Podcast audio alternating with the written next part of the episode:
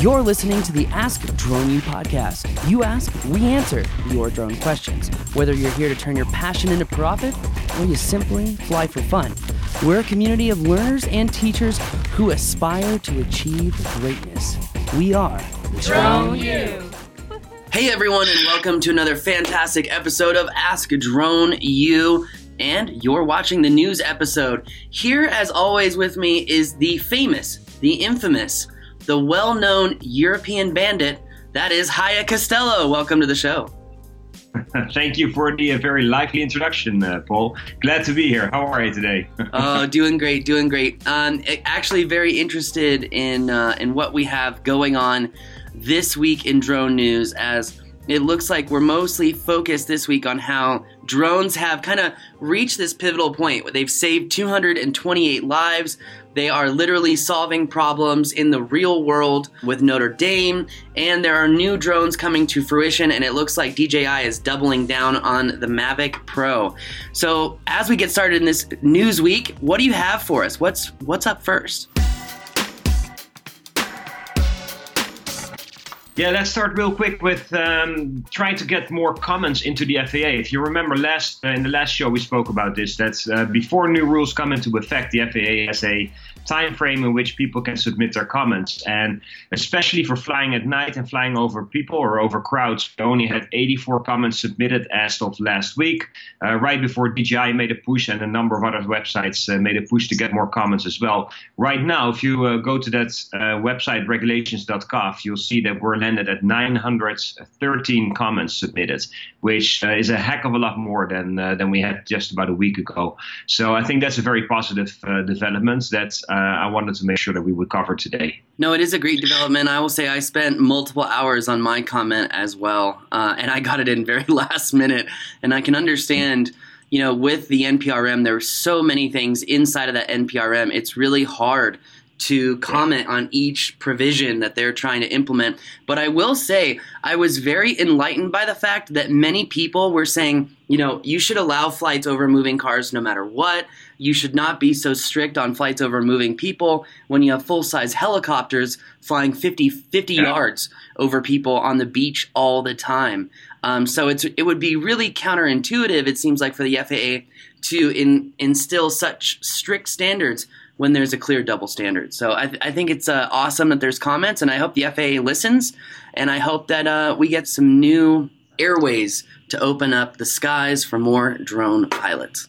Totally agree with you there. I mean, it's it's funny that you mention it. We're here in uh, South Florida, and uh, we try to go to the beach pretty much every day. And every time I'm on the beach, you see helicopters flying very low and very close to the beach. So, in terms of uh, danger and risk, I mean, yeah, helicopters uh, are definitely a big part of that as well.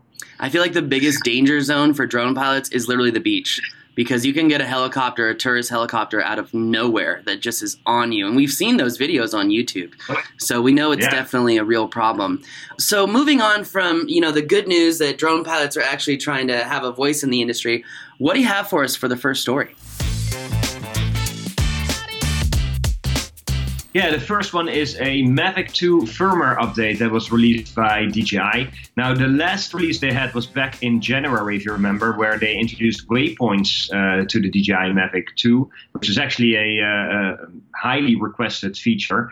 This time, uh, they have some smaller fixes as well as a new feature that allows a dual remote controller mode, meaning that two people can have their hands on the control and fly a Mavic. Now, it's kind of interesting that they would add this feature because, as far as I would understand, um, I think this is most interesting for, let's say, uh, filmmakers using drones where one is flying and the other one is focused on getting the, the right shots.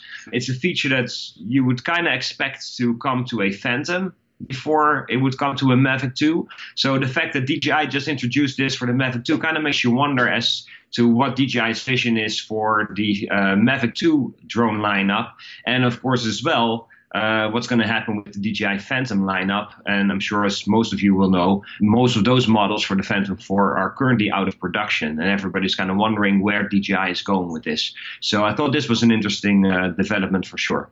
So, are you saying that you're foreshadowing that DJI is going to double down on the Mavic and try to beef up the Mavic as much as possible, and maybe not launch a, a, new Phantom? Because the the rumor mill is saying that you know we are not going to see another new Phantom, and it's really interesting yeah. because one of the key points that I'd like to kind of get across on this show is if you're a serious drone pilot, there's a lot that you cannot do with a Mavic 2 Pro.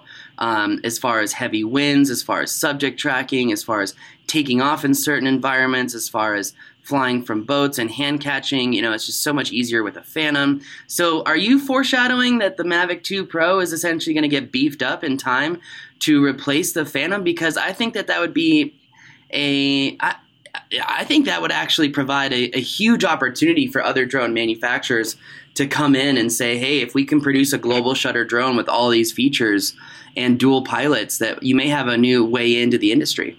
Yeah, I mean, uh, and that's a very good point. I mean, the DJI Mavic 2 is a very capable platform, and we know it can carry heavier payloads. I mean, just look at the uh, the accessories that they uh, introduced for the enterprise version of the DJI Mavic 2. So we know it's a very capable platform. Um, it wouldn't surprise me at all if they beef that up and make it even a more capable drone going forward.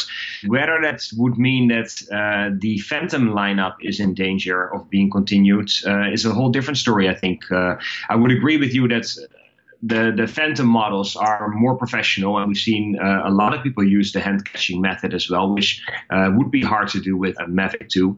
So I don't know what it means for the Phantom lineup necessarily at this point. I mean, there's a lot of questions that uh, remain unanswered there. However, I do see the opportunity for the Mavic 2 drone to be further improved and further developed, and I think that's what DJI is looking to uh, to do at this point for sure. Again, I really hope that's not the case. Also, I hope that's not the case for pilot perspective because one thing that I constantly hear from pilots is they just bring their Inspires to shoots sometimes and still use a Mavic, but they only bring their Inspire for the look of being a professional because the client perception is like, oh, okay, yeah. this guy's flying a bigger bird. He has more experience. He knows what he's doing. And I think that that's really interesting. So, but um, either way, whatever happens, it shall be interesting to see how. Uh, th- I mean, this year is definitely the year of change up in the drone industry. It's the year of shake up. It's the year of potentially another competitor coming in and offering significant value. So it should be interesting to see how this year progresses for drones. But in other news, it looks like you know the French have been dealing with a lot of issues, and Quasimodo lost his home unfortunately this week but it seems like drones may be helping to provide a solution to rebuild Notre Dame and Quasimodo's home. What do you have for us? Yeah, this is uh, about the inferno that took place uh, on Monday in uh, in Paris in the Notre Dame uh, Cathedral. Um, the story came out pretty quickly that drones played a crucial role in fighting this fire. And um, actually, on Tuesday or Wednesday of this week, uh, the story changed to where they said it was only 15 or 30 minutes away from a total collapse uh, had those drones not been able to be used and also to provide strategic information to the firefighters, specifically uh, focus on two things. One, the direction in which the fire is spreading, and two, uh, how to position the fire hoses so strategically that they could actually uh, create a water wall between the moving fire and the two bell towers that make up the face or the front of that uh, historic cathedral. Luckily, they were able, of course, to to uh, fight off the fire and uh, prevent those two big towers from uh, from catching fire and possibly collapsing. Um, if you may know that in those towers there are massive bells. I think the biggest one weighs around 13 tons and that's set up in a wooden structure. So if that were to catch fire and those bells come down, those towers would probably have collapsed. So the drones played a crucial role. Uh, what was also very nice to see is that one of those drones was actually flown by a female drone pilot, which is not something we see all that often, but it's something that uh, we very much support from Drone uh, DJ and of course from Drone U as well. In the early reports, it was mentioned that these drones had thermal cameras attached to them. Now, we know that one of the drones was the Matrice 210, which, of course, with Zenmuse XT2 uh, would have included a thermal camera. The other one uh, was initially reported to be a DJI Mavic Pro. Uh, however, if it had a thermal camera, um, it might have been the DJI Mavic 2 Enterprise Dual that was recently launched. However, we haven't seen any thermal imagery from the Inferno at the Notre Dame at all. So at this point, we're not quite sure which drone was used. Uh, the Verge had an article about it. They said that uh, it was indeed a DJI Mavic Pro and that no thermal imagery uh, had been shown. Whether that's uh, the case, we don't know quite sure yet at this point, so we'll update the article uh, once that information does become available. But it's cool to see that drones played such a crucial role in saving a cathedral that's over 850 years old. I mean, you have like the historic aspect of it and then the modern equipment that was used to uh, save this catastrophe from, uh, from getting a lot worse. You know, it's really interesting looking at these pictures because we do see the female pilot flying some sort of Mavic 2, whether it's Enterprise Dual or Enterprise or Mavic 2 Pro, but she's surrounded by people. It looks like they're making a decision. Now, going into the other photo where it does look like a Cendence remote and a crystal sky, I do not yeah. see any evidence of a thermal camera on that drone. It actually looks like it's a Z30 camera because you can see the extreme controls for zoom on his screen, and you can also see how the screen is not showcasing a really high amount of um, what is it called of, uh, of resolution. So mm-hmm. that being said, it's really interesting that you know, okay, maybe with the zoom, but it looks like the first responders again, you know, are utilizing a smaller Mavic drone. And I actually have an upcoming interview coming out where one of the largest uh, construction companies in the country has completely moved away from the Matrice series, and they're just using Mavic 2 Enterprise duals. So it's really yeah. interesting, but either way, no matter what drone they're using, the fact that drones are here saving a cathedral that's 850 years old and it literally could have saved uh, further damage again showcases the absolute necessity for drones in public safety. So it's one of those things where you know, it doesn't matter how it's used in some cases with public safety. In other cases, like search and rescue, obviously it's very important how it's used. But this is just a great example of how drones are literally protecting the things that we cherish every day. Yeah, one, one interesting point to uh, to point out actually is that these drones were not owned by the fire department or police department of Paris. Apparently, they were borrowed by the ministries of culture and the interior. So these drones came from elsewhere and were deployed in helping to fight this fire. And I would hope that after this experience, that more people realize that drones should make up a part of the assortment of tools that uh, are used by fire departments. Very interesting. Very interesting. Well, in other drone news this week, it looks like there may be a new aircraft to the market. What do you have, Haye? Yeah, this is the uh, XDynamics Evolve, which we first saw at uh, AUVSI last year. Uh, they had a booth set up there. It's a full carbon fiber drone with a top speed of 60 miles per hour, so it's a very fast drone as well. Comes with a, uh, a three axis stabilized gimbal setup, but it also has an interchangeable camera, so you can actually mount different cameras to this drone. It's priced at $2,500, which is quite expensive, kind of puts it in between, let's say, a Phantom 4 and an Inspire. However, if you were to dress up the Phantom, including the accessories that come with this drone, you would approach the same $2,500 price mark. So if you add in things like additional batteries and backpack that come uh, standard with this drone, your Phantom would become more expensive as well.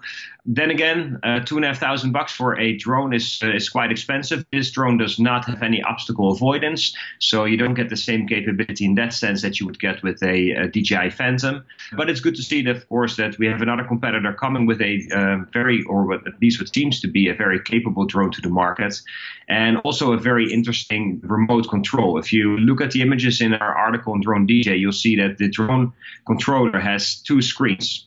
So you have one flip up screen that shows you basically the map, and then there's another screen that shows you additional controls that's positioned in between your control sticks. So in terms of design and materials used, the carbon fiber um, and the design of the controller, it's pretty creative and pretty innovative as, as, well, I would say.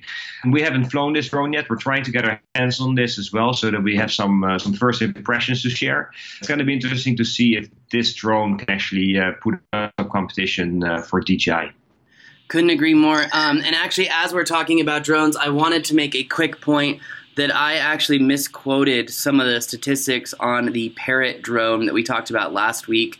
Um, it is not a one inch sensor, it's a 1 over 2.4 inch sensor, which is a little bit smaller than the 1 over 2 thirds sensor, which is the sensor you're talking about in this particular drone. going back to the XDynamics Evolve drone, Haye, have you seen any additional camera payloads? Because this camera payload that they're touting is really nothing new to the market. In fact, I, I would say that we have seen this exact camera payload since the Inspire 1. Yeah, exactly. I mean, it's uh, 4K 30 frames per second. So it's decent quality for sure, but um, it's not the latest and greatest at this point.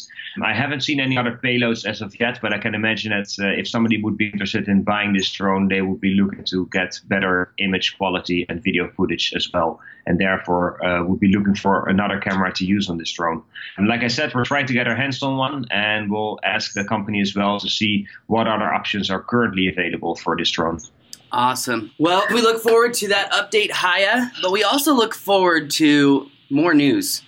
News that drones, again, are saving lives. But what's interesting about this next story is not necessarily the lives that were saved, but rather how lives were saved.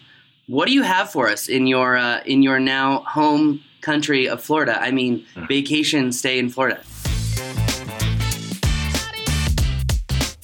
Yeah, this may actually be one of the most interesting stories of today. Uh, in the past, we've reported about people being saved by drones, and we've seen plenty of uh, police forces and fire departments using a drone to help find and save somebody. What sets this story apart is the fact that uh, the Collier County Sheriff Office deployed their drone operations units, and they laid a grid system over the area that was supposed to be searched fired up six drones at once and found this missing person very, very quickly. The fact that they've deployed six drones at once uh, is, is the key point in this story. And I hope that other fire departments and police departments around the country, uh, around the world actually, uh, will take notice and think about setting up a drones operation unit specifically to help in search and rescue missions. And don't just use one drone. I mean, uh, drones are getting more and more affordable by the day. You can use Mavics, you can use um, Phantoms, you can use multiple kinds of drones, but the fact that you're deploying multiple drones at once in a search and rescue, of course, um, allows you to cover a much larger territory uh, much faster. So, in my mind, this is a this is a great story. By the way, the 77 year old person who was actually suffering from both health and mental issues was indeed found. They had paramedics on standby. Uh, the guy was, other than the existing or pre-existing conditions, was uh, safe and sound. And again, yeah, the drones just played a crucial role in uh, in bringing this man home safely. Wow, that is wow. an awesome story. And I love how the count continues to go up on how drones are saving lives. It's something that I really love hearing about Haye because it just goes to show that drones are a tool that can really be of service to humanity as a whole. And on that bombshell, that is going to end it for our news show today. Haye, I just want to say thank you again for coming on to the show to give us this week's news.